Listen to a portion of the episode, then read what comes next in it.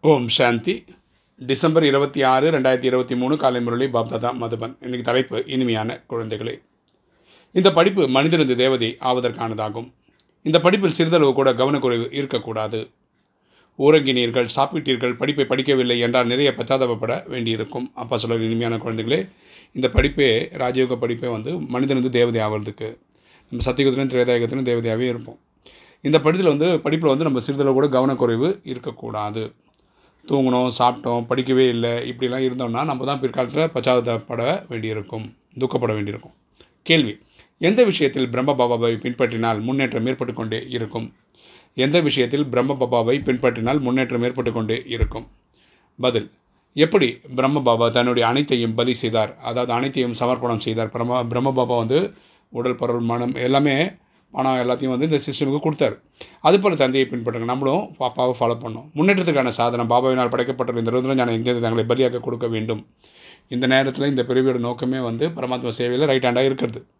அதாவது பாபாவிற்கு உதவியாளராக ஆக வேண்டும். ஆனால் நான் இவ்வளோ உதவி செய்தேன் இவ்வளோ கொடுத்தேன் என்ற எண்ணம் கூட ஒருபோதும் வரக்கூடாது. நான் இவ்வளோ பண்ணேன் நான் அவ்வளோ பண்ணேன்ற அகங்காரம் வரக்கூடாது. பாபா வள்ளலாக இருக்கின்றார். அவரிடமிருந்து நீங்கள் எடுக்கின்றீர்கள் கொடுப்பதில்லை. பாபா தான் வள்ளலாக இருக்கார். அவர் தான் கொடுக்குறாரு நம்ம அவர்கிட்ட தான் எடுத்துக்கிறோம். நம்மகிட்ட ஏதாவது டேலண்ட் இருந்தாலும் அது பரமாத்மா நமக்கு கொடுத்த பிச்சை தான்.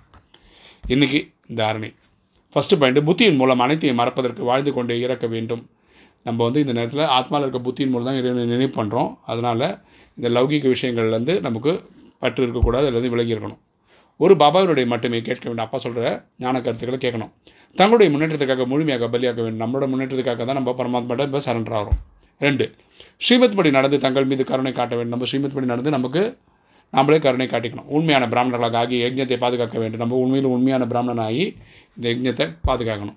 படிப்பை நல்ல விதத்தில் படித்து உயர்ந்த பதவியை அடைய வேண்டும். இந்த படிப்பை நல்லபடியாக உள்வாங்கி நம்ம என்ன பண்ணணும்? உயர்ந்த பதவியை அடையணும்.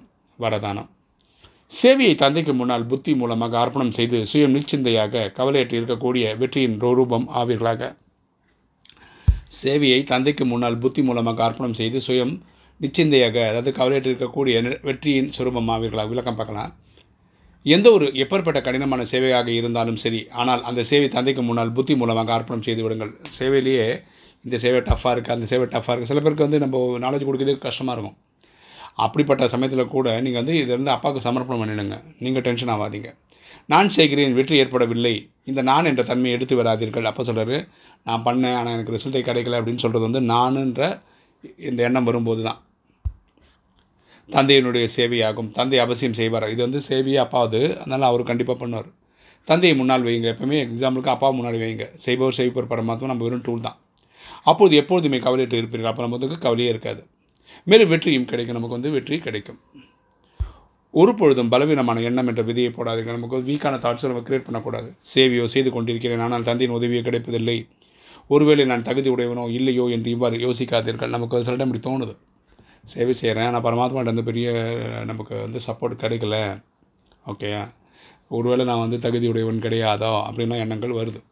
இது கூட வீணான எண்ணங்கள் ஆகும் இந்த மாதிரி எண்ணங்கள் வர்றது கூட வீணானது தான்றப்பா இது வெற்றியை தூரப்படுத்தி விடுகிறது. இதுதான் நமக்கு வெற்றியை தள்ளி வச்சிடுது ஸ்லோகன் யாருடைய நினைவு என்ற சுடர் எப்பொழுதும் ஏற்பட்டு இருக்கிறதோ அவர்களை பிராமண குலத்தின் தீபங்களாக ஆக முடியும்.